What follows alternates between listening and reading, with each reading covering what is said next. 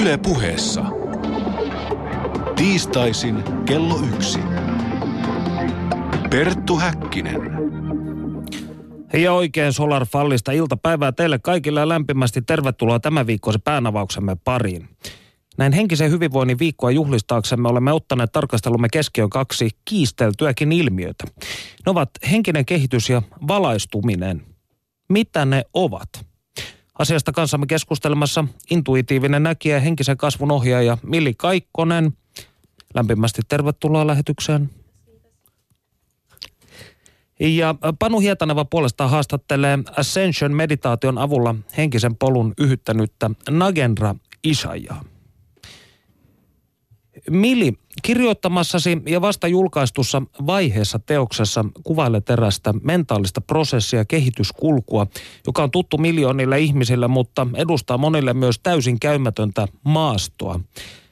Puhut niin sanotusta henkisestä kehityksestä. Mitä tuo tunteita jakava mystinen sanapari sinulle tarkoittaa? Se on vähän paradoksaalinen teema sinänsä, koska jos ajattelee sanaa kehitys – sinänsä, niin siitä tulee heti mielikuva, että, että se on vertailukelpoista. Ensinnäkin, että ajatellaan, että ihmiset tai niiden prosessit tai henkinen kehitys voidaan laittaa janalle ja sitten me voidaan arvioida sitä, että kuka oli pidemmällä ja kuka oli edistyneempi ja kehittyneempi kuin toinen. Ja mun mielestä nämä kaikki prosessit on niin henkilökohtaisia, että, että se kehitys itsessään on ehkä vähän väärä sana, mutta kun en ole parempaa sanaa sille löytänyt, niin mennään nyt sillä. Mutta tota, mä ajattelen, että tämä sama prosessi tai kehityskaari äm, liittyy itse asiassa hirveän monen muuhunkin asiaan, että se voi olla poliittinen vakaumus tai, tai uskoon tulo tai joku suuri kriisi tai ihan mikä tahansa semmoiseen omaan sisäiseen maailmaan liittyvä juttu. Mutta jos nyt keskitytään tähän henkisyyteen, niin musta tuntuu siltä, että usein se ehkä lähtee kahdesta asiasta. Ensimmäinen on se, että ihmisillä on tosi suuri hätä tai kärsimys tai kriisi tai on joku asia, joka on tosi kivulias ja, ja tota, siihen tarvitsee jotain semmoisia keinoja, mitä ei välttämättä sieltä näkyvästä maailmasta löydy. Ja toinen tietenkin voi olla sitten ihan silkka uteliaisuus tai se, että sä oot kuullut jostain ja sä kiinnostut siitä tai joku sun tuttava tai läheinen ihminen on kiinnostunut jostain ja sä näet, että niiden elämä alkaa muuttua ja sä lähdet siihen mukaan? No, tämä oli mielenkiintoinen, kun puhuin näistä tällaisista, voisiko sanoa, samankaltaisista mentaalisista, mentaalisista prosesseista, jotka vain tapahtuvat eri kontekstissa.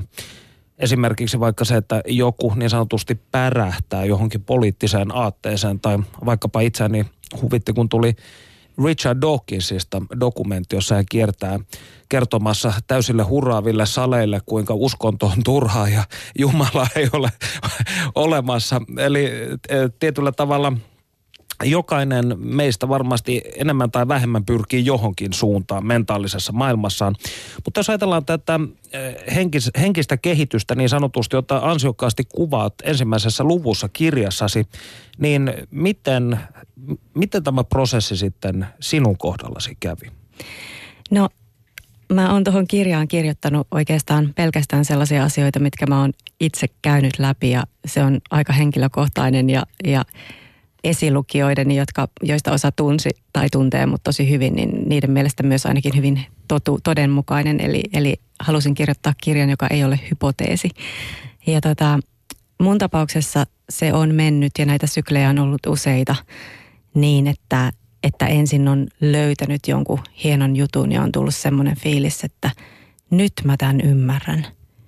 Että ihan mahtavaa, että tämä on se asia tai aate tai filosofia tai juttu, mitä mä oon etsinyt koko ikäni ja, ja tämä vastaa kaikkiin mun kysymyksiin ja tämä selittää ne asiat, mitkä on ollut mulle jotenkin ratkaisemattomia.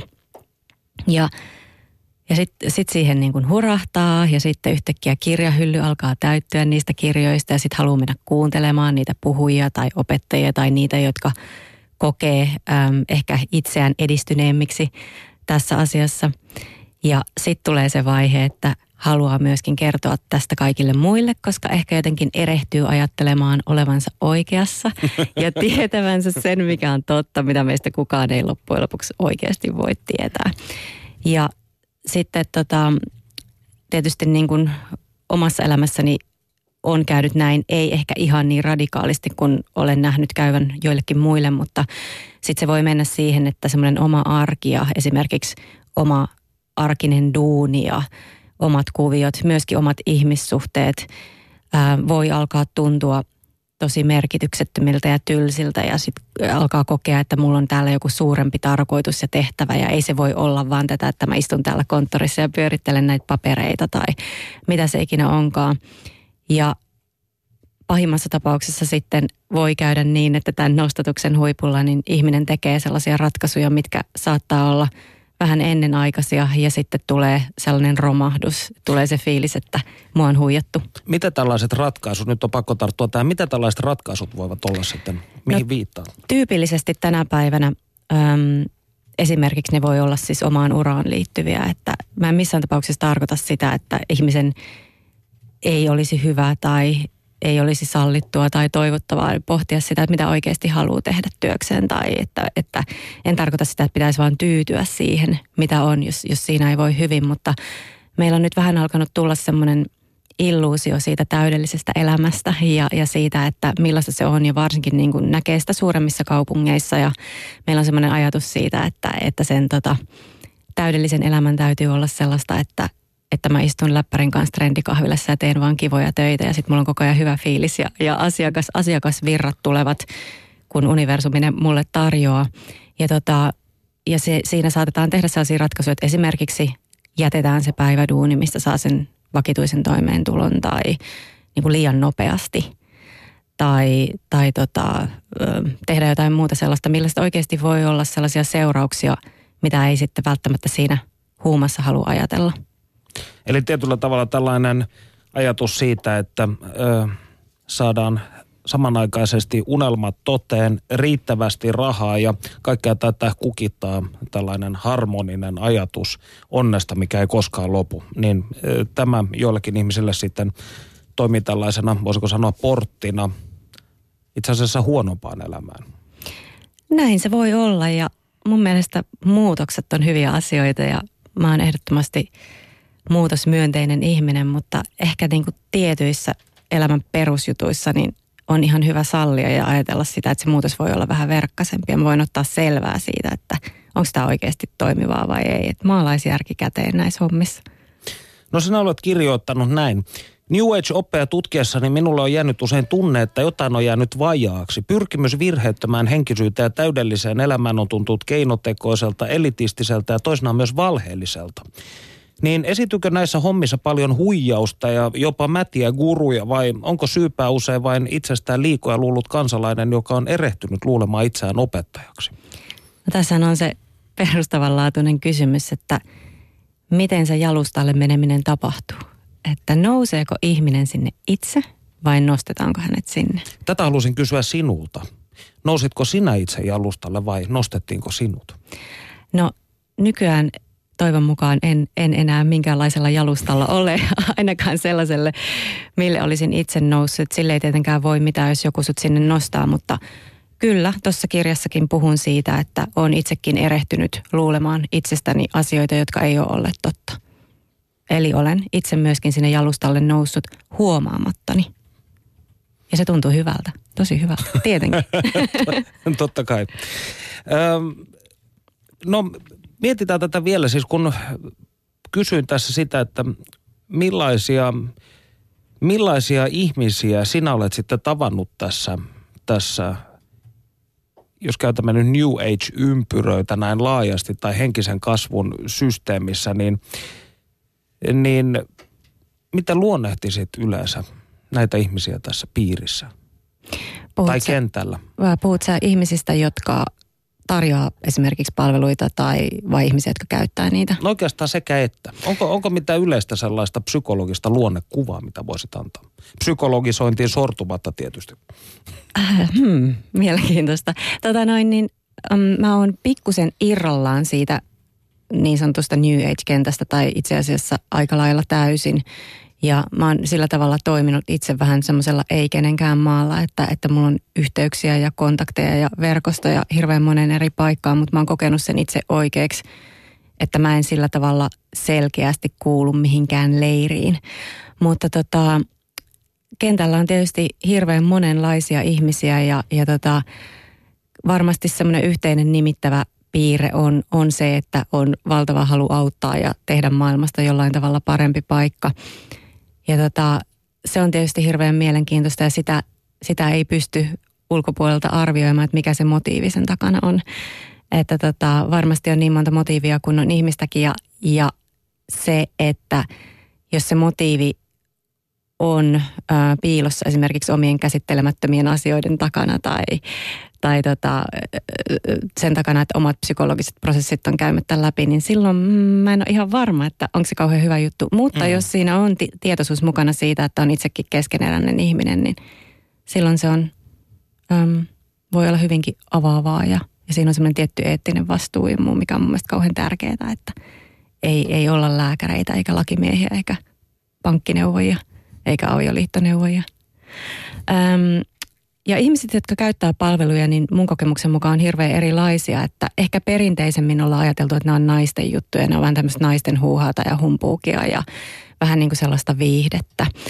Ja se on mun mielestä muuttunut viime aikoina, viime vuosina ihan hirveästi, että mulla on paljon enemmän esimerkiksi äm, miespuolisia asiakkaita kuin ennen. Myöskin ikäjakauma on tosi paljon suurempi, että se haarukka ei ole enää ollenkaan niin kapea kuin ennen. Mielenkiintoista. Oletko tehnyt kartoitusta siitä, että mikä tämä sukupuolijakauma tarkalleen on? Tai jotakuinkin? Öö, en ole tehnyt tarkkaa kartoitusta. Veikkaisin, että tällä hetkellä ehkä noin 30 prosenttia miehiä, 70 prosenttia naisia, mikä on mun mielestä tosi, tosi suuri muutos siitä, mitä se on ollut vaikka viisi vuotta sitten. Nyt täytyy itsekin miehenä kysyä, mistä syistä sinun luoksesi useimmiten miehet tulevat? Ihan samoista syistä kuin naisetkin. Tämä oli vastauksen, tämä oli, tämä oli kysymyksen kiertämistä. tota, ähm, miehet tulee siis, ähm, mun vastaanotolla ei käy ihmisiä, jotka haluaa ennustuksia tai, tai semmoisia valmiita vastauksia sen takia, että mä en, mä en niitä lupaa enkä tarjoa. Mutta ne on, usein ovat ihmisiä, jotka haluaa ehkä vähän semmoista peilausta siihen omaan polkuunsa ja pikkusen ottaa selvää siitä, että onko me nyt tulossa vai menossa ja, ja tarvii apua siihen, että voi nähdä vähän sitä metsää puilta ja ehkä, ehkä jos on semmoinen fiilis, että, että nyt on jotain, mitä mä en itse näe ja mä melkein saan siitä kiinni, että mitä se voisi olla, niin, niin sellaisia, sellaisia juttuja. Ja toki sitten yhtä lailla miehiä kuin naisiakin, niin mietityttää ihmissuhteisiin liittyvät asiat. Se on ihan täysin universaali juttu, että se, se ajatus, stereotyyppinen ajatus siitä, että, että tota, tällaisia palveluja käyttää naiset, joilla on rakkaushuolia, niin ei pidä paikkaansa. Tai varmasti, että niitä käyttävät myös muut ihmiset kuin naiset, joilla on rakkaushuolia. Kyllä niitä käyttävät myö, myös muut ihmiset.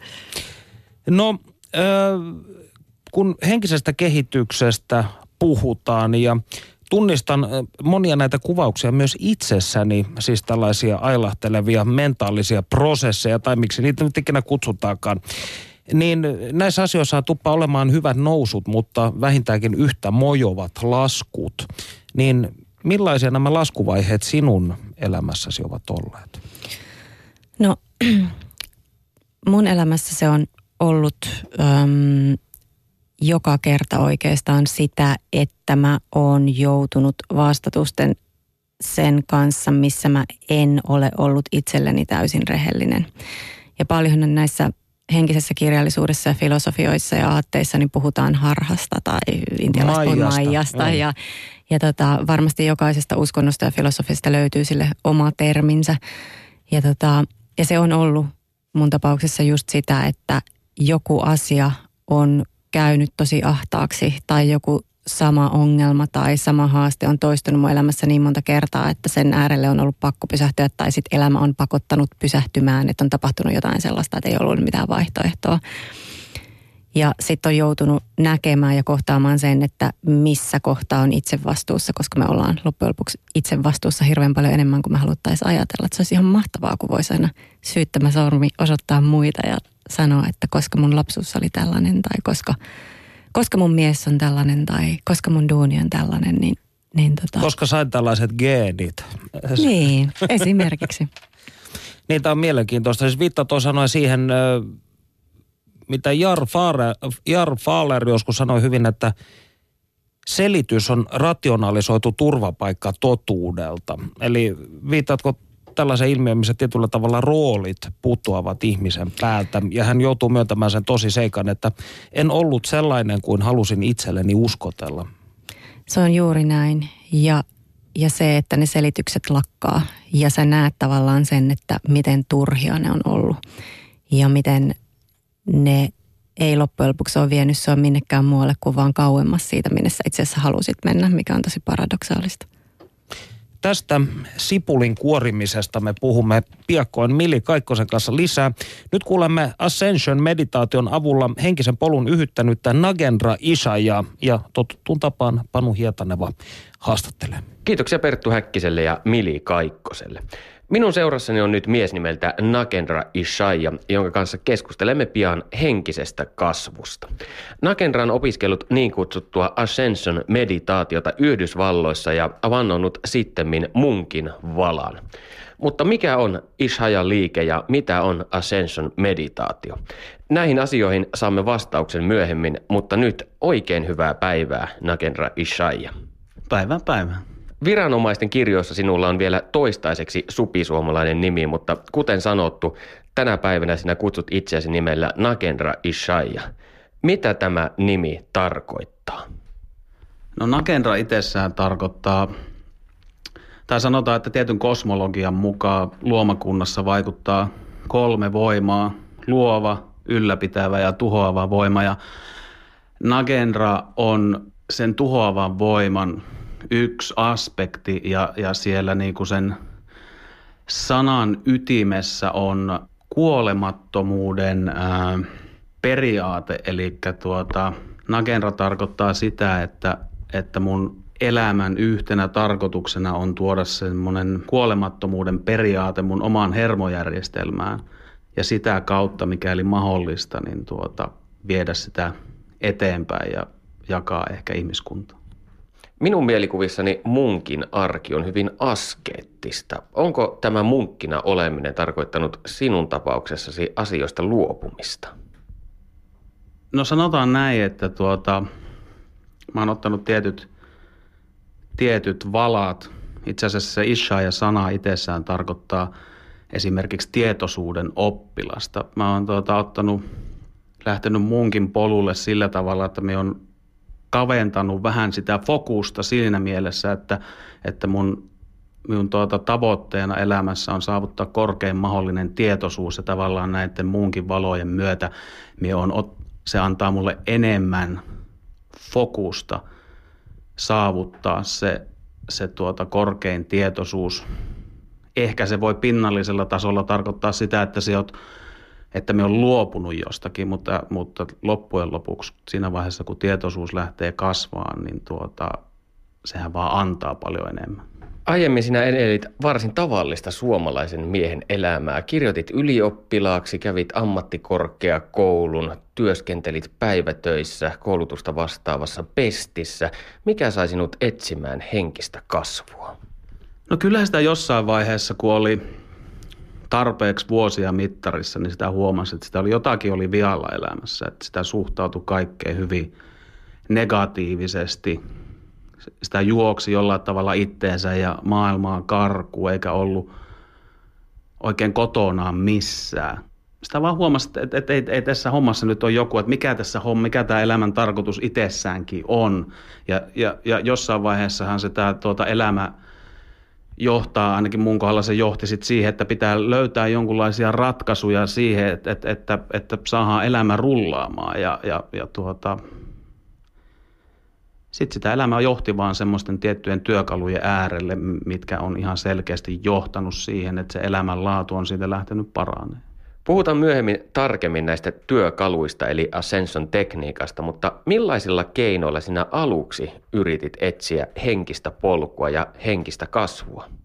Kyllähän sitä tietysti jossain vaiheessa ympärillä saattoi olla sellaisia ihmisiä, jotka ehkä suositteli jotain kirjoja ja näytti ehkä esimerkkinä esimerkkiä, että jotakin muuta voi mahdollisesti olla elämässä. Ja tuota, sitten sitä tuli lähettyä reissailemaan ja no Kaakkois-Aasiastahan se kaikki lähti ja siellä tuli muutama vuosi pyöritty ja sitten me meni Intiaan ja tuota, siellä tuli aika monta reissua käytyä. Emme kyllä sano sitä, että se sieltä, sieltä löytyy. Sille, että tottahan se niin sun omaa hermojärjestelmään vaikuttaa, kun siellä länsimaisesta kulttuurista meet sinne Intian kaaukseen, niin se pelkkä kulttuurisokki saattaa laittaa liikenteeseen jonkunlaisia muutoksen tuulia, mutta tuota, ei se muutos ole sieltä niin kuin ulkoa päin lähtenyt sisälle päin, vaan sit siinä vaiheessa, kun sitä on oppinut tietyt tekniikat ja harjoittanut niitä tekniikoita, niin ilman muuta se muutos on lähtenyt syntyy enemmänkin sisältä ulospäin. Kuinka sinä löysit tämän Ishaja Foundationin ja heidän oppinsa? Joskus vuosia vuosia sitten, niin tuota, mulla, mä vaan kävin jotain keskustelua erään henkilön kanssa jossain nettifoorumilla ja hän vaan toi esille tämmöisen, että olisi tämmöinen Ascension juttu ja, ja tuota, joku siinä vaan sisimmässä resonoi ihan selkeästi – resonoi enemmän kuin mun kaikki ennakkoluulot ja ennakkokäsitykset ja muut. Ja tuota, satuin menemään sitten tämmöiseen esittelyluennolle ja tuota, ne asiat, mitä siellä esittelyluennolla esitettiin niin kuin älyllisestä näkökannasta kolahti mulle, että siellä on jotakin takana. Mutta itse nämä opettajat ja heidän semmoinen tavallaan itseään esille tuomaton läsnäolo ja se, miten he toivat sen opetuksen esille, niin tuota, se kolahti jotenkin. Ja sitten ei siinä mennyt kuin muutama päivä, että mä olin viikonloppukurssilla oppimassa itse tekniikat. Perttu Häkkinen. Niin, mikä on tämä Ascension, jota opiskelit tuolla viikonloppukurssilla? No siis Ascension on erittäin yksinkertainen, mutta tehokas mekaanisten tekniikoiden sarja, jota voi käyttää meditaatioharjoituksena, mutta myös keskellä arkipäivän kiirettä ja touhua Kysymyksessä tosiaan mekaaninen tekniikka, joka ei vaadi minkäänlaista uskoa toimijakseen, ei ole uskonto eikä ole uskomusjärjestelmä. Eli siinä mielessä sopii ihan kelle vaan taustasta riippumatta. Eli Ascensionia voi harjoittaa esimerkiksi metromatkalla, kun tulee Vuosaaresta Helsingin keskustaan ja tasapainottaa omaa elämänsä. Kyllä, kyllä sitä voi käyttää myös, myös siinä tilanteessa, että tuota, se pitää mielen enemmän siinä läsnäolossa. Se voit aina sen tekniikan avulla tuoda itse tähän ja nyt. Se auttaa sinua myös siinä, että että tavallaan siinä päivän mittaan ehkä kerryttele sitä ulkopuolelta tulevaa stressiä ja väsymystä, jos vaan käyttää niitä tekniikoita. Se auttaa ehkä siinä, että pikkuhiljaa kun se alkaa muuttaa sun hermojärjestelmää, niin sulla on mahdollisuus palata enemmän ja enemmän elämään tässä ja nyt. Mistä tässä hermojärjestelmän muutoksessa on kyse? Mitä silloin oikein tapahtuu? No sanotaan näin, että Ascension yksinkertaisuudessaan suuntaa mielen sisäänpäin. Ja, ja siinä, hetk- siinä tapauksessa, kun mieli suun, suuntautuu sisäänpäin, niin keho asettuu syvään lepoon. Ja tämän levon seurauksena – se alkaa myös parantaa itteensä ja heittämään pois sieltä elimistöstä kaikkia niitä stressejä ja väsymyksiä, mitä vuosien ja vuosikymmenien sisällä on sinne elimistöön kertynyt. Ja mieli ja ruumis, kun on yksikkö, niin se tavallaan se kehon puhistuminen vaikuttaa myös siihen, että sun mieli alkaa puhistua ja toimimaan optimaalisemmalla tavalla. Sinulla on vuosien kokemus myös muusta meditaatiosta. Kuinka tämä Ascension eroaa niistä? No semmoinen tietty vaivattomuus, että ei pakoteta mieltä, ei tarvi keskittyä, ei tarvi istua missään tietyssä asennossa. Sekä mielen että ruumiin pakottomuus, rentous on se semmoinen, mikä on mulle ainakin semmoinen iso juttu, mikä houkuttelikin itse tämän harjoituksen pariin. Missä ovat tämän Ishaja-liikkeen juuret? Kuka on ikään kuin keksinyt tämän Ascension-tekniikan? Siellä oli semmoinen tyyppi kuin Maharishi Sadashiva Isham, ihan tämmöinen perusamerikkalainen tyyppi, aikanaan meni tuonne itään, törmäs ryhmään munkkeja ja tuota, he opettivat hänelle ne tekniikat ja hän joskus 90-luvun alkupuolella toi ne länsimaihin. Eli juuret on jossain idässä siellä aikojen hämärissä. Oppi tulee idästä, niin kuin sanotaan. Näin siis Ascension-meditaatiota harjoittava Nagenra Ishaja, jonka haastattelun toisen osion kuulemme myöhemmin tässä ohjelmassa. Studiossa Perttu Häkkinen ja Mili Kaikkonen puhumme henkisen kasvun ja valaistumisen käsitteistä, näistä liukkaista ja monitulkintaisista. Vipstaakkeleista. Mitä ikinä haluattekaan kysyä, niin tehkää se huutolaatikossa osoitteessa www.yle.fi kautta puhe. No, Mili, sinä olet todennut, että en pidä sanasta valaistuminen, koska silläkään ei mielestäni ole mitään väliä. Miksi ei? Niin, tämä on tota, ensinnäkin se kysymys vähän niin kuin tuossa aikaisemmin puhuttiin siitä jalustalle nostamisesta, että kuka sinne nousee. Niin jos tavoitellaan valaistumista, niin kuka musta tavoittelee valaistumista? Että näissä opeissa ja filosofioissa hirveästi puhutaan egosta ja siitä, että kuinka meidän pitää vapautua egon harhasta. Ja, ja, tota, ja sitten jos mä ajattelen, että mä haluan vapautua egon harhasta, niin kuka musta oikeasti haluaa vapautua egon harhasta? Että eiköhän se ole ego, joka niin ajattelee. Tämä on musta jotenkin niin kumma juttu. Ja, tota, ja se, että minkä takia sille ei ole musta väliä, mä en tarkoita sillä sitä, että, että ei olisi hyvä äm, kasvaa tai kehittyä tai kokea erilaisia tietoisuuden tasoja, mutta usein se semmoinen asian tavoitteleminen tai sitä, sitä kohti tietoisesti pyrkiminen, niin voi itsessään jo estää sen asian tapahtumisen. Eli, eli se pyrkimys tai se halu ja se mielen halu niin on sille asialle esteenä. Eli mä tarkoitan sillä sitä, että sille, että sillä ei ole mitään väliä, niin että ehkä sen voi unohtaa sen, että tapahtuuko sitä vai ei. Että sillä ei välttämättä ole mitään väliä, vaan sillä, sillä on väliä, että mikä on totta tällä hetkellä – ja se, että myöskin miten me voidaan mitata sitä valaistumista tai miten me voidaan tietää, että kuka on hereillä ja kuka ei. Että millä me voidaan määrittää se. Ja, ja se, että tota, siitä on myöskin tehty vähän semmoinen kaupallinen ilmiö tästä koko valaistumisesta, että mä oon kuullut esimerkiksi sellaisista kursseista, missä osallistujat on käyneet ja viikonloppu on oltu siellä ja tehty mitä tehty Suomessakin. Ja sitten ää, kurssin päätteeksi opettaja on sanonut osallistujille, että nyt te olette valaistuneita.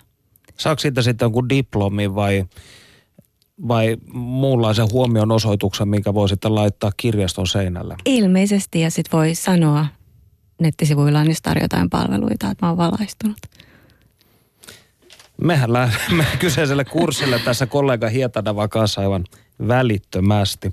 Mutta toisin sanoen tarkoitat siis sitä, että samoin kuin ihminen esimerkiksi, jos hän keskittyy omaan kävelemiseen, sä ajattelee, nyt haluan kävellä todella hienosti, niin se alkaa näyttää kammottavalta kompuroinnilta, niin voisiko tästä vetää jonkunnäköisen analogian myös tähän, että jos tavoittelet jotain tietoisuuden tilaa, niin se välttämättä ei tule? Niin, Kyllä, ja, ja nämä on jotenkin niin herkkiä ja henkilökohtaisia asioita, ja mä ajattelen, että kaikki semmoiset omaan henkiseen kasvuun tai henkiseen kehitykseen liittyvät ajat, asiat, niin toki ne on myös äm, mielen tasolla tapahtuvia oivalluksia, mutta ne on kokemuksellisesti niin henkilökohtaisia, että eihän niitä voi paketoida kielellisesti ja sanoa, että nyt mä olen valaistunut tai nyt mä en ole valaistunut. Mä tykkään ihan hirveästi sitä seniläisestä seniläistä sanonnasta, että ennen valaistumista niin hakkaat, hakkaat puita ja kannat vettä ja valaistumisen jälkeen hakkaat puita ja kannat vettä. Mä olin just tulossa tähän samaan.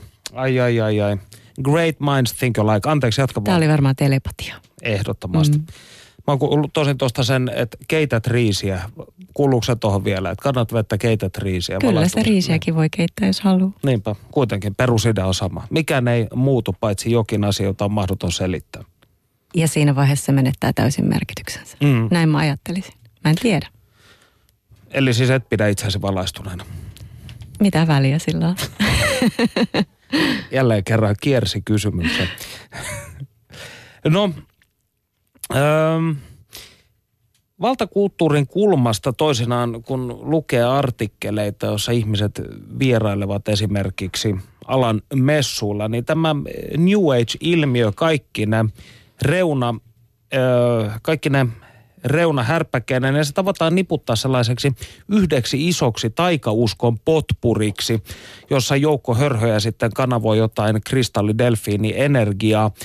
Ja tämä näyttäytyy niin kuin hirveän sellaisena homogeenisena asiana, mutta tällaistahan se oikeasti ei laisinkaan ole vai eikö pidä paikkaansa, että kentän sisällä on hirvittävästi erilaisia oppisuuntia, käsiteeroja ja myös tällaista suurten egojen toisiinsa kalahtelua?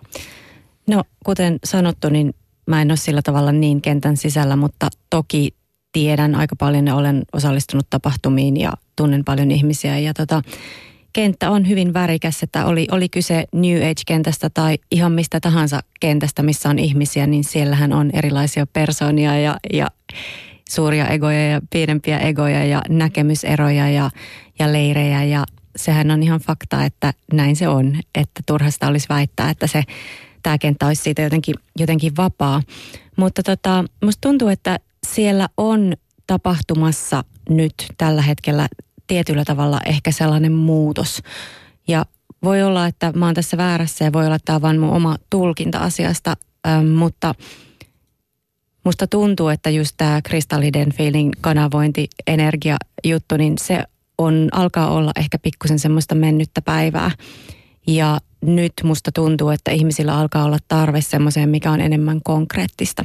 Eli on ruvettu miettimään sitä, että mitä tämä tarkoittaa käytännössä. Että joo, mulle tulee hyvä fiilis, kun mä luen näitä kirjoja tai, tai mä käyn tällaisessa hoidossa tai missä ikinä mä käynkään. Mutta mä haluan tietää ja mä haluan miettiä sitä, että miten tämä oikeasti ilmenee mun käytännön elämässä. Eli siellä on tapahtumassa semmoista tietynlaista ehkä maadottumista, jos voisi niin sanoa. Ja hirveästi siellä on erilaisia juttuja ja mä oon ehkä väärä ihminen puhumaan niistä kaikista sen takia, että, että tosiaan mun, mun niin kuin tiedot ei välttämättä ole ihan ajantasaisia, mutta että, että siellähän on tietenkin sitten niitä, niitä mitä nyt ehkä pidetään ihan, ihan tosi hörhönä, että, että kaiken maailman ufojuttuja ja, ja aurakuvia ja, ja tota, yksisarvisyttyjä ja muita. Ja sitten on taas toisaalta jotain sellaisia hyvin konkreettisia menetelmiä esimerkiksi itsensä parantamiseen tai oman hyvinvoinnin lisäämiseen, äm, jotka voi olla ihan siis tutkijoiden tai lääkäreiden kehittämiä. Että se kenttä on hirvittävän laaja.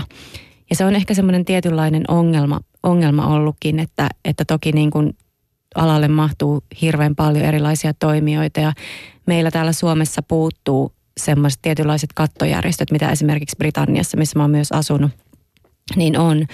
Ja, ja sellaisten kattojärjestöjen äm, puute niin tarkoittaa myös sitä, että ei ole olemassa esimerkiksi tietynlaisia eettisiä sääntöjä tai käsitystä. Kuluttajan suojaa. Kuluttajan suojaa tai käsitystä siitä, että, että tota, mikä on mikä on palvelun tarjoajan vastuu ja mikä on asiakkaan vastuu. Ja esimerkiksi sellaiset asiat kuin työnohjaus, mitkä on mun mielestä tosi tärkeitä, että jos sä autat muita ihmisiä, että oli kyse kristallienergian kanavoimisesta tai sitten ihan mistä tahansa, niin kyllä sun täytyy olla joku mekanismi, millä sä myös autat itseäsi, koska ei meistä kukaan ole niin iso ihminen, että, että me tota, pystyttäisiin hoitamaan itse kaikki omat asiamme silloin, jos me autetaan muita mun mielestä.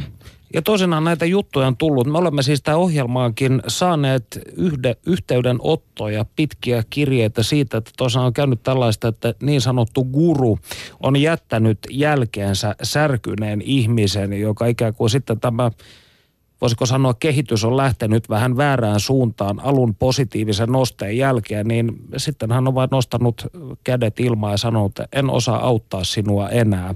Ja näissä on tapahtunut hyvin tällaisia traagisiakin asioita. Niin onko, onko näissä asioissa myös sellainen oma vaarallinen puolensa? No mun mielestä on ja valitettavasti mä oon näitä tarinoita myöskin kuullut, että, että tota, on kuullut tarinoita ihmisiltä siitä, että on eristetty ryhmästä siinä vaiheessa, jos on alkanut kyseenalaistamaan jotain oppeja. Öm, on kuullut tarinoita siitä, että, että ihmiset on öm, mennyt myöskin psykoosiin ja, ja heitä ei ole ohjattu lääkäriin, psykiatrille, minne heidät kuuluisi ohjata. Ja on, on kuullut tarinoita siitä, että ihmisiä on kehotettu jättämään lääkkeet pois esimerkiksi. Ja mikä on mun mielestä tosi huolestuttavaa. Ja kuten tuossa aiemmin juteltiin, niin täytyy muistaa, että vaikka kyse on itselle tärkeistä asioista, niin ei meistä kukaan ole kaikki voipa.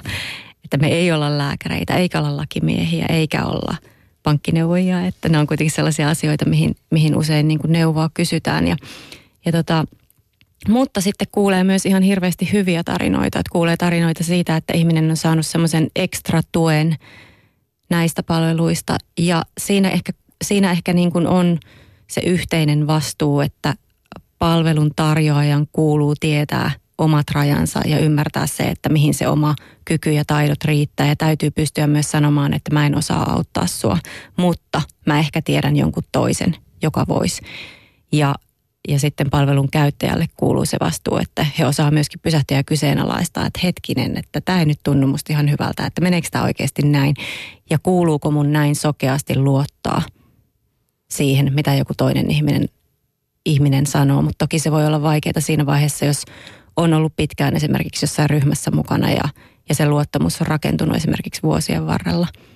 Että nämä on tosi, tosi herkkiä asioita ja, ja niihin ei varmasti semmoista yhtä vastausta, ykselitteistä vastausta ole, mutta näitä tarinoita valitettavasti kuulee. Mutta mä haluan tosiaan painottaa sitä, että on myös niitä hyviä tarinoita. Niin ihminenhän on hyvin moni, monimutkainen, psyykkinen ö, kokonaisuus. Ja sama asia, mikä voi jonkun toisen ihmisen hyväksi toimia, niin voi murskata toisen. Näin latteasti ilmaistuna. No, sinä olet intuitiivinen näkijä. Mitä se käytännössä katsoen tarkoittaa? No se ei ole ollenkaan niin mystistä eikä, eikä paranormaalia kuin miltä se kuulostaa. Öm, mun tapa tehdä työtä on hyvin arkinen. Mä en edes tykkää puhua mistään selvänäköisyydestä. Se näkijä on siinä mielessä vähän huono termi. Mä en ole sille parempaa, parempaa termiä keksinyt, mutta, mutta tota, mä ensinnäkin haluan aina sanoa sen, että, että mun mielestä niin kuin kyse on enemmänkin herkkyydestä kuin mistään semmoisesta paranormaalista kyvystä tai, tai lahjasta, mikä olisi annettu jostain, jostain tota, suuremmalta, korkeammalta taholta, että mä uskon, että me ollaan kaikki, kaikki herkkiä ihmisiä ja samalla tavalla kuin toiset on ehkä luontaisesti lahjakkaita matemaattisesti, niin toiset voi olla herkempiä ja sitä omaa herkkyyttä voi kehittää. Miten, mua kiinnostaa tämä herkkyys, miten se sun mielestä ilmenee tai miten sä koet sen itsessäsi? Tota, mä oon aina ollut tosi herkkä, niin mun on hirveän vaikea arvioida sitä, että millainen mä oisin, jos sitä ei ois koska se ei ole semmoinen asia, mikä olisi yhtäkkiä jotenkin auennut tai jos mä olisin yhtäkkiä tullut erityisen tietoiseksi. Mutta se on äm, hyvin voimakas empatiakyky esimerkiksi, eli hyvin semmoinen arkinen asia. Ja sitten se, että äm, ihan semmoisella konkreettisella tasolla, että, että tota, pystyy mm, lukemaan rivien välejä, pystyy aistimaan ihmisistä niitä asioita, mitä ne ei välttämättä sano – voi auttaa siinä, että sanottaa toisten tunteita tai ajatuksia. Ja, ja, tota, ja mä, mun mielestä hirveän monella ihmisellä on tällaisia, tällaisia herkkyyksiä ja se ei ole sinänsä mitään sellaista ihmeellistä. Eli tarkkailetko sinä minuakin nyt haukan katseellasi tässä jatkuvasti? Joo, luonneanalyysi tulee sitten lähetyksen jälkeen. Mutta että näkijä, mä itse toimin siis niin, että mm. ihan arkisissa asioissa, että en ennusta enkä lupaa asioita enkä pelottele, koska me tehdään itse itsellemme sitä jo ihan tarpeeksi muutenkin. Eli Totta. autan ihmistä näkemään metsää puilta, jos tuntuu siltä, että ei itse, itse näe, mutta se on hyvin paljon myös sitä, että saat kysyä ihmisiltä niitä oikeita kysymyksiä, mihin he itse vastaavat. Eli olla tietyllä tavalla peili. Peili. Mut, mutta tällainen peili, joka myös antaa – koska ihminen hyvin usein haluaa nähdä peilistä omat positiiviset puolensa tai sitten kaikki nämä surkeimmat puolensa, niin sinä ikään kuin annat jostain sieltä välistä näitä. Sen, mikä sillä hetkellä on olennaista. No, tämä yksi asia sinun kirjassasi, joka minua hirveästi kiinnosti, oli tällainen termi kuin sielun pimennys. Onko tämä sinun omaa tuotantoasi? Sielun pimennyksistä käytetään myös termiä sielun musta yö. Ja tota, en muista kuuleeni sanaa sielun pimennys aikaisemmin, mutta olen aivan varma, että en ole ensimmäinen ihminen, joka suomen kielessä sitä on käyttänyt. Koska tämä on aika väkevä tämä kuvaus, joka kerroit omasta sielun pimennyksestäsi. Jos voi siterata, niin se menee näin. Makasin sängyssä kykenemättä nukkumaan, istuin ruokalautasen edessä kykenemättä syömään. Jos pakotin itseni syömään, oksensin. Katsoin soivaa puhelinta kykenemättä vastaamaan. Minusta tuntui kuin kaikki hajoaisi, katoaisi, murenisi, räjähtäisi kappaleiksi. Kaikki sulaisi, syöpyisi, kuolisi, hiipuisi ja lakkaisi olemasta. Perusta romahtaisi ja kaikki se, mitä olin pitänyt turvallisena, pudottaisi minut pimeyteen, jossa ei ole mitään. Viittaatko tällä jälleen aiemminkin käsittelemäämme kaikkien roolien ja tällaisten kiinnikkeiden ja kainalusauvojen puuttumiseen? Vai onko tämä masennuksen kuvaus? Mikä tämä on? No se varmasti on myöskin masennuksen kuvaus, että, että kyllähän se on hyvin samankaltainen tila. Mutta sielunpimennyksessä ehkä mun tapauksessa on, on siis se ero, että se ei kestä yhtä kauaa. Että se saattaa olla muutaman päivän tai, tai tunnin tai pahimmillaan ehkä muutaman viikon pituinen tila. Ja se on mun tapauksessa ollut hetki, jossa on joutunut vastatusten sen kanssa, missä kohtaa itse on ehkä kieltäytynyt näkemästä sen, mikä on totta ja väittänyt mustaa valkoiseksi tai valkoista mustaksi. Ja on yrittänyt työntää sitä pyöreätä palikkaa neliömuotoiseen reikään ja sen takia, että on ajatellut, että tämä on se, mitä mä haluan. Mutta se, että mitä me halutaan ja mikä on oikeasti totta, tai se, mitä me halutaan ja mitä me tarvitaan, niin ne ei välttämättä oikeasti aina ollenkaan sama asia. Niin se on ollut se, että on joutunut nöyrtymään tai myöntymään sen asian edessä, että, että elämä tapahtuu ja elämä on mua tosi paljon voimakkaampi. Ja vaikka mä kuinka haluaisin ajatella, että mä hallitsen tätä kaikkea, niin se ei oikeasti pidä paikkaansa pakko napata kiinni tuosta, mistä äsken sanoit ja kysyä tällainen asia. Tuleeko sinun luoksesi paljon ihmisiä, jotka tulevat kysymään sinulta vastausta, jonka he haluavat kuulla? Kyllä, mutta myöskin sanon heille aina sen, että se mitä, mikä on totta ja mitä ihminen haluaa kuulla, niin se ei välttämättä ole ollenkaan sama asia. Ja toki siinä toimitaan hyvin hyvin herkällä alueella, että ihmisten henkilökohtaisia juttuja. Tarkoitus ei ole se, että muurin murtealla mennään ihmisen vastustuksen läpi, että usein ö, terapia voi olla parempi osoite kuin näkijä silloin, jos on oikeasti jotain sellaisia juttuja, mitä täytyy kunnolla työstää, että tämä ei ole mikään semmoinen pikatie onneen. Mutta tota, joo, kyllä se näin on ja, ja valitettavasti niitä hetkiä tulee, että mä oon tosi ärsyttävä ja hirveä ja sanon ne ihan väärät jutut. Jatkamme tästä aiheesta hetken päästä. Nyt kuulemme toisen osan Ascension-meditaation avulla henkisen polun yhyttäneen Nagendra Ishajan haastattelusta. Panu Hietaneva töissä. Kiitoksia Perttu Häkkiselle ja Mili Kaikkoselle. Minä jatkan nyt keskustelua Nagendra Ishayan kanssa henkisestä kasvusta ja Ascension meditaatiosta.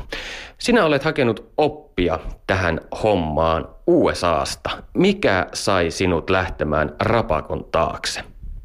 No kyllä me silloin jo varmaan sillä viikonloppukurssin aikana tiesin, että kun he esittävät tämmöisen mahdollisuuden, että joskus olisi mahdollista ottaa semmoinen pitempi retriitti Yhdysvalloissa, niin muutama vuosi siinä meni aikaa ennen kuin sain itteni koottua siihen, siihen että lähin sinne rapakon taakse. Siellä, siellä oli tämmöinen tuota, puolen vuoden retriittityyppinen juttu, joka tarkoittaa periaatteessa siihen, että sulle on kaikki siellä tarjottu tai siis eläminen on tavallaan turvattu, että se voit oman arkielämässä kokonaan jättää taakse ja täysin keskittyä siihen sisäiseen matkaan. Suuri osa ajasta meni siinä, että olin silmät kiinni ja asensoin, eli tuota, se oli hyvin tämmöinen elämän muuttava sisäinen matka. Millainen oli tavallinen päivä? No aamulla heräsin, miten heräsin, siinä varmaan asensoin. Sitten tein, tein siinä pienet aamujoogat, kävin suihkussa, sitten oli kevyt aamupala. Sitten sanotaan näin, niin päädyin takaisin punkkaan kymmeneen mennessä, asensoin kello kuuteen sen kahdeksan tuntia. Sitten oli päivällinen. Sitten siinä oli vähän vapaa-aikaa ja, ja, ja tuota, illalla tapasin sitten opettajien kanssa ja oli, oli tapaaminen, missä sitten käytiin, käytiin asioita läpi. Kuinka sinun lähipiirisi suhtautuu siihen ajatukseen, että lähdet puoleksi vuodeksi Yhdysvaltoihin opiskelemaan Ascensionia? Lähipiiri oli ihan täpöllä messissä siinä kyllä, että tuota, perhe, perhe tuota, ihan täysin oli mukana, oli onnellisia ja et siinä mielessä on hyvin hyvässä asemassa, että sain kaiken mahdollisen tuen. Epäilitkö missään vaiheessa, että onko tämä järkevä ratkaisu?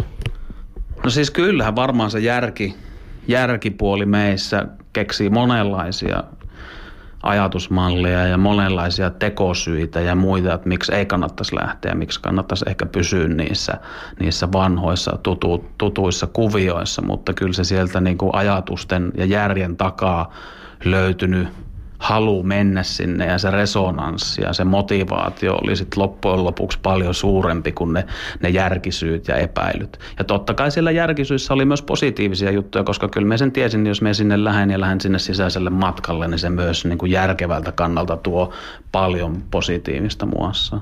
Mikä sai sinut tämän retriitin jälkeen ryhtymään nimenomaan munkiksi? No sanotaan näin, että meikin on kuitenkin, ei tässä nyt ihan teini-ikäisiä enää olla. Ja on tehty töitä ja on juhlittu ja on tullut reissattua. Ja on tullut niinku tää, siinä mielessä tämä elämä nähtyä. Ja en ole sieltä löytänyt mitään semmoista, mikä minun niinku ihan oikeasti kiinnostaisi. Ja tämä henkinen kasvu ja, ja meditaation harjoittaminen ja, ja tietoisuuden laajentaminen on oikeastaan se ainu asia, mikä minua oikeasti kiinnostaa. Ja tämä oli se semmoinen tapa, millä tavalla me voin täysin keskittyä siihen, mistä me dikkaan. Joten se oli tämmöinen ihan syy, koska se oikeasti kiinnostaa. Kuinka tämä munkiksi ryhtyminen sitten käytännössä tapahtui? No siis kaikkia lähtee siitä, että sulla pitää olla semmoinen halu, halu lähteä sille polulle ja tuota, siinä vaiheessa se halu pitää tuoda, tuoda esille ja – ja, jo, ja jos siellä jos se koetaan, että se halu on todellinen eikä se synny mistään mielen pintakerroksista, niin tokihan siihen liittyy myös seremonia. Millainen se seremonia on?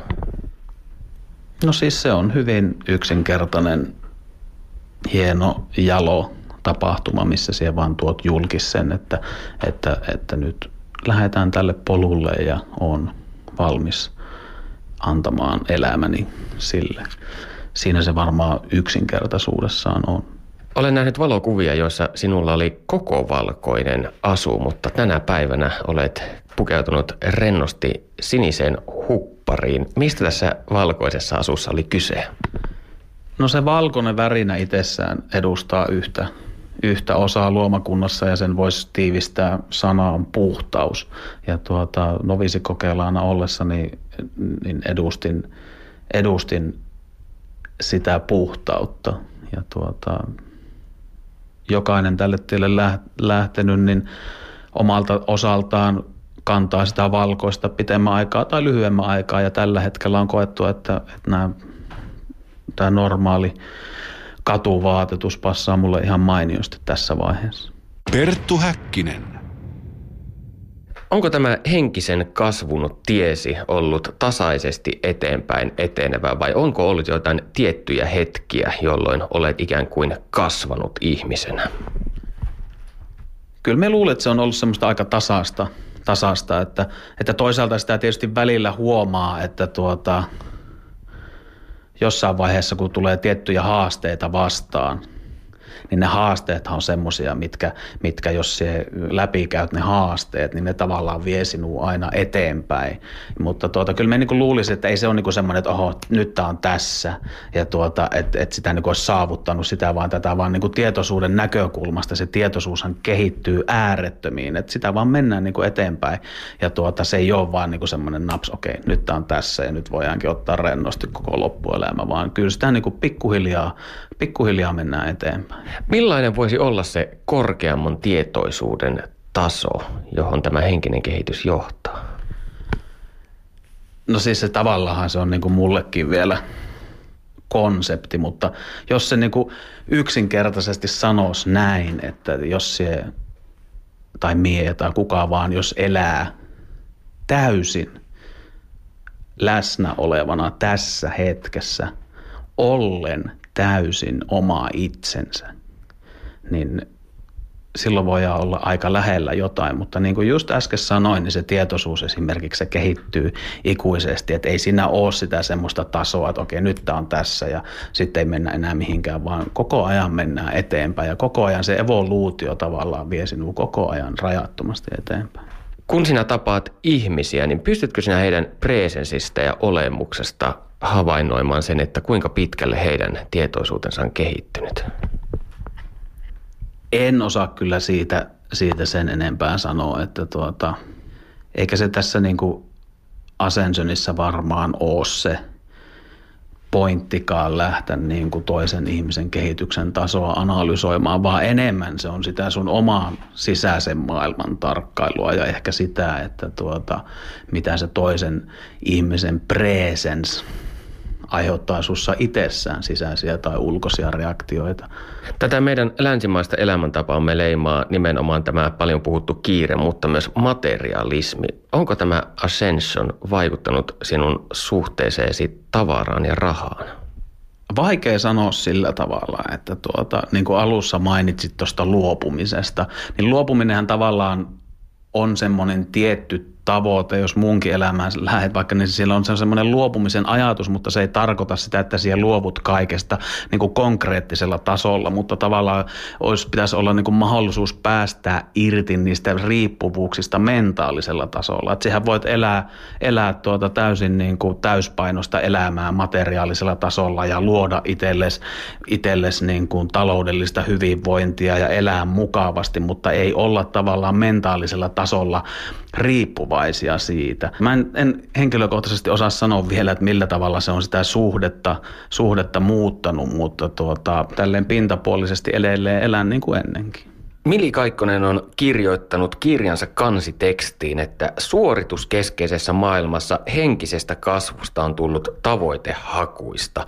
Miltä nämä sanat kuulostavat sinun korvissasi?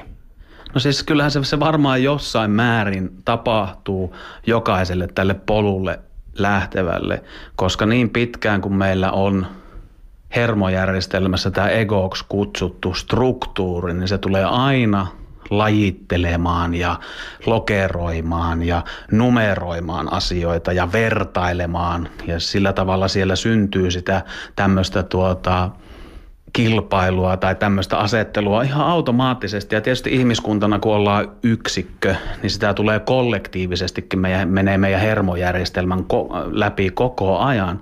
Joten se on varmasti ihan totta, mutta tuota, tietysti sitä on mahdollista alkaa hermojärjestelmään kehittää jotakin muuta, tietoisuutta jostain aivan muusta ja, ja, ja, ja edelleenkin vaikka siellä niitä tuomitsemisia ja lokeroimisia ja kilpailuja sie koet omassa hermojärjestelmässä, mutta sun ei tar- tavallaan tarvitse siihen leikkiin lähteä mukaan, että sä voit ottaa siihen etäisyyttä. Eli ihan varmasti länsimaisessa elämässä siitä on tullut myös tämmöinen tuota, arvottamisen mitta.